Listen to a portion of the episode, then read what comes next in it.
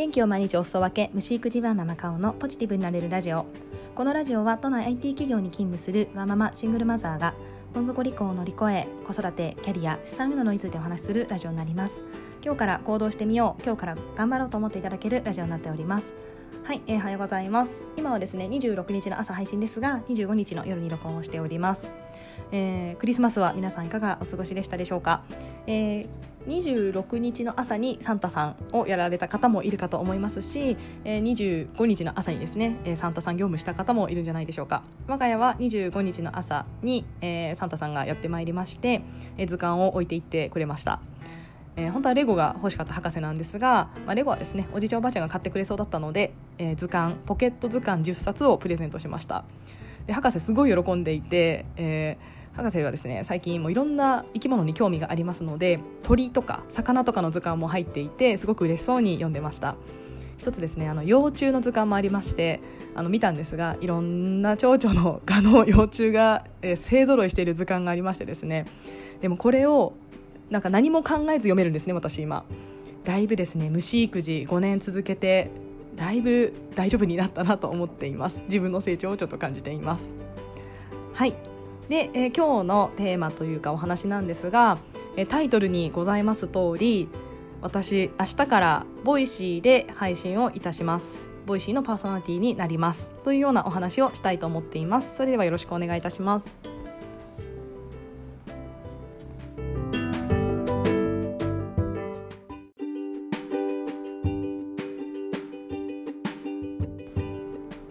はい、えー、タイトルにあります通り明日からですねこのポッドキャストは一旦お休みをしてボイシーで配信をいたします。えー、このポッドキャストをですね始めたのが、えー、と約にねんほど前、いちねんよんごかげつほど前になります。えー、にせんじゅうきゅうねんのはちがつから私はポッドキャストを始めました。えー、始めたきっかけというのが、えー、ボイシーなんですね。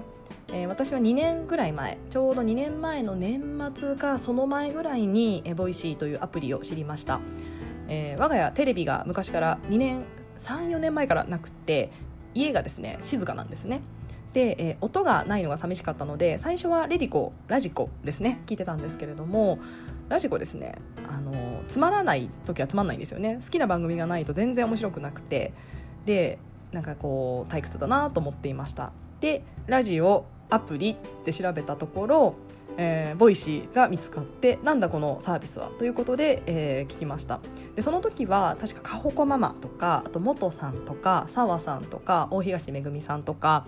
が、えー、いらっしゃって配信をされていて、えー、その当時あかほあの常沢さんだと思って聞いていたなと思っています。でそこでですねすごいこう皆さん素敵な方々が配信されていて、ですごいですねこう元さんの軸ずらし転職とかそうだななるほどとか聞きながら、えー、沢さんのビーイングそうだよねありたい姿大事だよねとか、なんかそういったものを聞きながら気づけばボイシーが、えー、毎日の生活に入っていたなと思っています。で、えー、途中からですねワーママハルさんを見つけまして、ワーママの人がいるっていうことですごいびっくりしました。普通の会社員の人がやってるんだということで、音声メディアというものがあることをしてたんですが、なんか芸能人とかなんかこう起業家の人とかちょっと有名な人がやってるものかと思っていたところ、あれってすごいびっくりしたのを覚えています。で、あ、ワーママで匿名でこうやってできるんだなっていうのをすごく、えー、衝撃を受けた、受けたんですけれども、まあ、その時からもうボイシー審査制でしたので、なんかですねそれ聞きながらなんか私もやりたいなってなんとなく思ったんですよね。まあ、私もちょうど エスエヌエス を始めた頃で、その前はあの流行りのインスタすらもやっていない エスエヌエス 苦手女子だったんですけれども、えー、なんかですねにねんまえぐらいから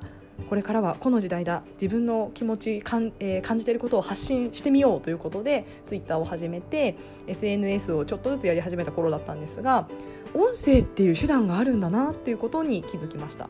で、えー、その当時ですねボイシーはまあ受からないだろうと思ったので、えっと、ポッドキャストアンカーでというアプリを見つけてポッドキャストを始めたというのが、私がこの音声配信を始めた経緯になっています。なのでですねやっぱりボイシー憧れだったんですよね。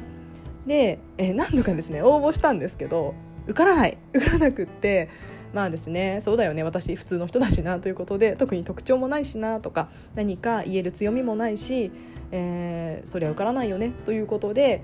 うん難しいなって思いながら続けていました、まあ、ただですねポッドキャストというこの、えー、場がありますし、最近ではヒマラヤやスタンド エフエム なんかいろんな音声メディアが台頭してますので、まあ、このこっちで頑張ろうって思いながらいろいろやっていました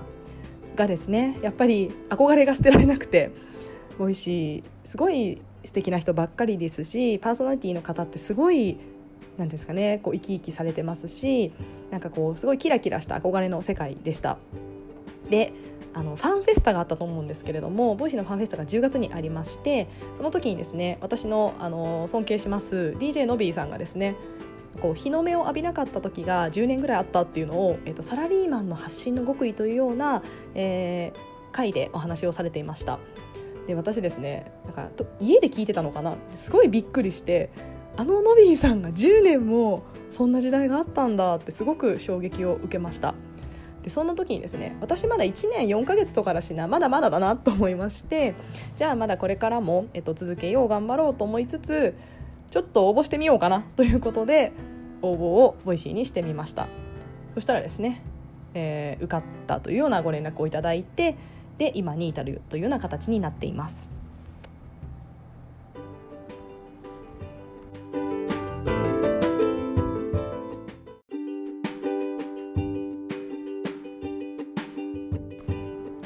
いちねんごかげつ継続してみて、やっぱりですね何度もやめようと思ったことがありました。何のためになってるのかなとか、えー、これやって意味あるのかなとか、なんかそういった迷いもありながらも、ただ私には何も取り柄がないし、こう秀でるものもないし、継続することで継続の いちパーセント になろうということを思いながら、それだけを思ってやっていました。でえー、そうしたらですね、やっぱりいろんな人とつながれたりとか、あとは最初ですね全然聞かれなかったんですけど、やっぱり徐々に徐々に聞いてくださる方がどんどん増えていったんですよね、えー、でコメントいただけたりとか、あとはお話しできる人が増えたりとか、あと本当にあのイベントとか出ると、あ、かおさんだって知ってくださっている方がいたりとか、なんかちょっとずつちょっとずつ変化を見ることができました。でもですね、私より後から始めた人の方が多分視聴回数とか多い人も絶対いるんですね。なのでなんかすごいあのツイッターとかで数とかあのどれぐらい行きましたっていうのを見て、ちょっとなんか悲しい気持ちになるみたいなことも比較しちゃってあったりとかっていうのも正直ありました、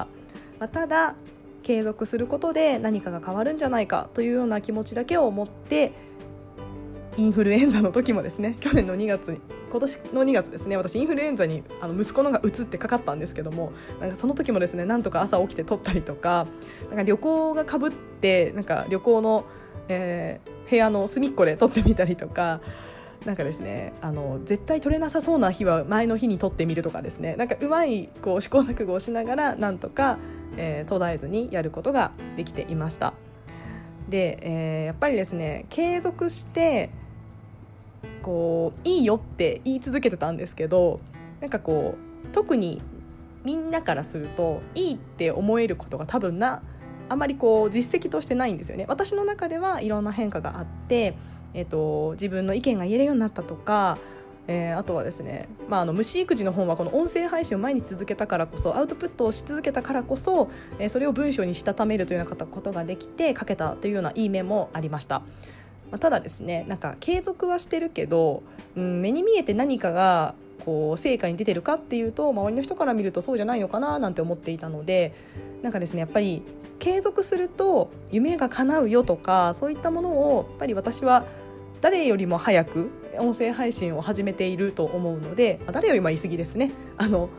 去年ぐらいからやってる人っていうのはまだ少ないので、やっぱりやっている人として何かこう夢を叶えるとかっていうようなことを伝えられたらいいなとぼんやり思っていました。なのでですね、このボイシーに受かったということは、まあ、あのこの受かった理由私ちゃんと聞いてないんですけど、多分ですねきゅうわりは毎日やってたからだと思います。毎日やっていて配信には慣れてるので、まあ、コンテンツの質は置いておいて、まあ、毎日やることとか、まあ、継続的にやることはできる人って思われたと思います。なのでですね、その継続というものが何かの実績になるっていうのを体現することで、今頑張っている人のなんかこうすごいおこがましいですが、希望とか、なんかもう頑張ろうって思えるとか、なんかそういったことが伝えられたらいいなと思っていましたので、今回のこの、えー、ボイシーに受かるというのはすごく嬉しい話だったなと思っています。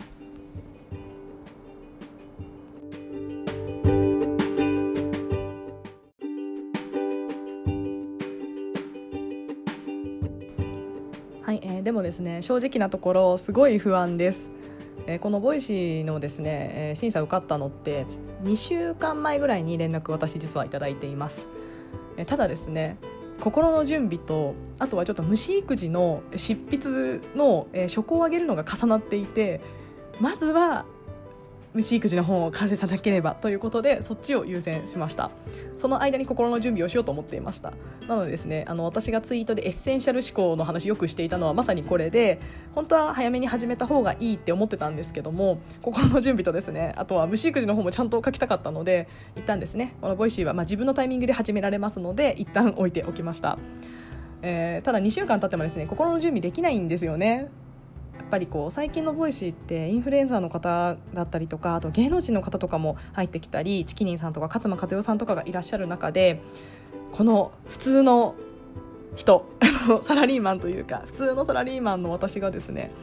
何を話せばいいのかということでちょっと悩みました。えー、ただですね、逆にこの普通の人だからこそ話せること、普通のサラリーマン、えー、本当私東京のその辺にいる、あのよく電車乗って会社に行ってる普通の人なんですけど、なんかそういった私だからこそ、えー、お伝えできることもあるんじゃないかなと思っています。えー、でちなみにですね、ボイシーの、えー、チャンネル名は、えー、また迷って変えなければ、えー、虫育児ワーママのレベルアップラジオというようなタイトルにする予定になっています。で、えー、レベルアップという意味に込めたのが、えー、私自身も、えー、今ですね、まあ、普通の会社員をしながら、まあ、本を書いてみたりとか、なんか博士のですね、昆虫ツアーとかをやってみたりとか、ちょっといろいろ試行錯誤しています。で、ただこのいちねんですね、あのー、やっぱり去年の今頃と今年の今頃って全然景色が違います。いろんなお知り合いの方もできましたし、自分自身もなんかいろんなことにチャレンジしてすごく楽しいいちねんでしたので、なんかレベルアップできたなと思っています。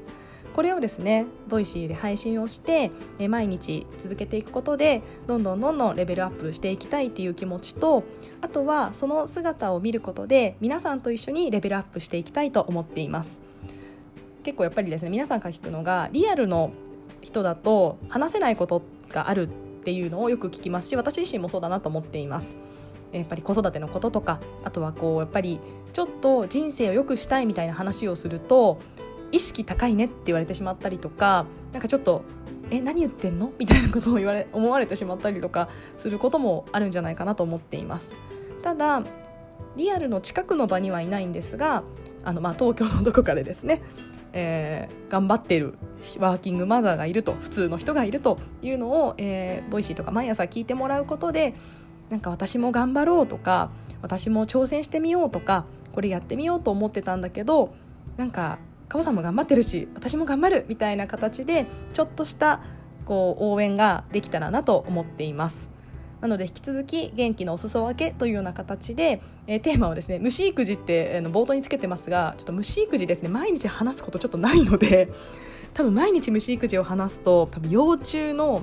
えー、ここのこういう部分を、えー、あるのがなんですかね、モンキチョウでとか、なんかそういうマニアックな話になっちゃうと思うんですけど、多分誰も興味ないと思うので、ちょっと虫育児はもちろんお話にはしますし、本を出版する過程なんかも話していきますが、まあ、それをメインメインではないですね、それもお話ししつつ、まあ、今のようにですね、子育てとかキャリアとか、えー、あとは、えー、ポジティブな思考、私あの後天的にポジティブになりましたので、えー、ポジティブにどう変換するかとか、まあ、そういったお話をすることで皆さんの、えー、レベルアップに貢献できたらなと思っています。なのでぜひ一緒にレベルアップできる番組にしたいと思っています。ちなみにですね、レベルアップっていう言葉がなんかポケモンみたいだねってあのお友達に言ってもらいまして、ポケモンで言うと私ですね、あのゼニガメみたいな、なんか雑魚キャラっていうんですかね、あの可愛いけど雑魚キャラみたいな、あの不思議なねとか、なんかあれ系だと自分を思ってまして、まあ、そんな私がですね、ミュウツーとかミュウになれればいいなと、私はあの初期のポケモンしか知らないので、今もっといるんでしょうけど、まあ、レアキャラといったらミュウガンミュウツーしかちょっと出てこないんですが、まあ、そんな形でですねこうレベルアップできるように、えー、皆さんと一緒に頑張りたいなと思っています。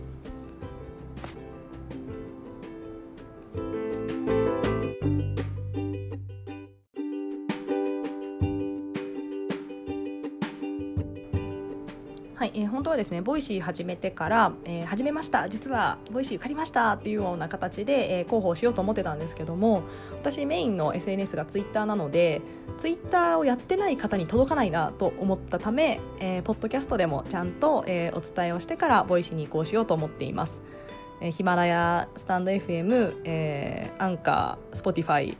えー、Amazon Music などなどなどで聞いてくださってる方たくさんいらっしゃいますので、まあ、その方々にですねきちんと今まで聞いてくださったお礼と、えー、またボイシーでぜひお願いしますというような形で、えー、ちょっとお伝えしたいと思いました。まあ、もしかしたらですね慣れたらあのマルチ配信ではないですがスマホにだい使ってまたあのヒマラヤとかスタンド エフエム にアップするとかもやるかもしれないんですが、ボイシー今のところダウンロードできない、えー、音源がダウンロードできないものになりますので、そんな器用なこと私今多分できませんので、ちょっとエッセンシャル思考でボイシーのみでまずは配信したいと思っていますので、いつかまたスタイフにとかヒマラヤに来るかもしれませんが、一旦はボイシーで聞いていただけたら嬉しいなと思っています。で、ボイシーはですね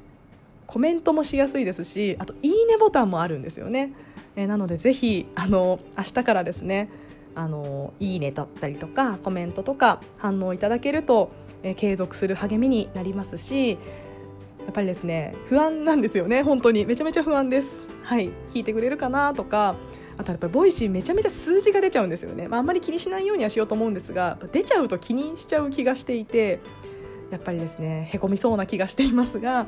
ぜひ皆さんで支えていただけますとすごくありがたいと思いますし、あとこんなテーマで話してほしいとかありましたら、えっと、ボイシーだとコメント欄ありますし、ツイッターだったら、えっと、コメントするところありますし、あとインスタもちょこちょこやってるので、まあ、何らかの手段でカオさんにメッセージをいただけたらと思っております。はい、えー、それではですね明日からボイシーのパーソナリティとして、えー、頑張りたいと思っておりますので、これからも虫育児ワーママカオをどうぞよろしくお願いいたします。本当にあの続けられたのは皆さんが聞いてくださって、えー、反応をくださったおかげになっています。えー、これからも頑張りたいと思いますのでよろしくお願いいたします。それでは今日も聞いてくださいましてありがとうございました。